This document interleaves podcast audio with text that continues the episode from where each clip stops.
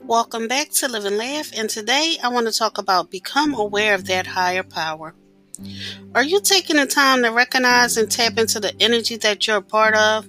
No matter how you choose to define it, be it God, the universe, angels, ancestors, or spirit, reach out and connect with that energy. Express appreciation and love for that divine energy.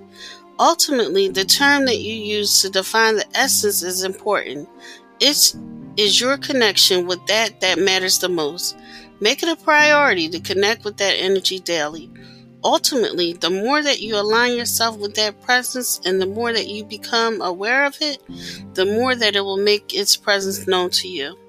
Thank you for listening. If you know anyone that could benefit from this, please go ahead and share it.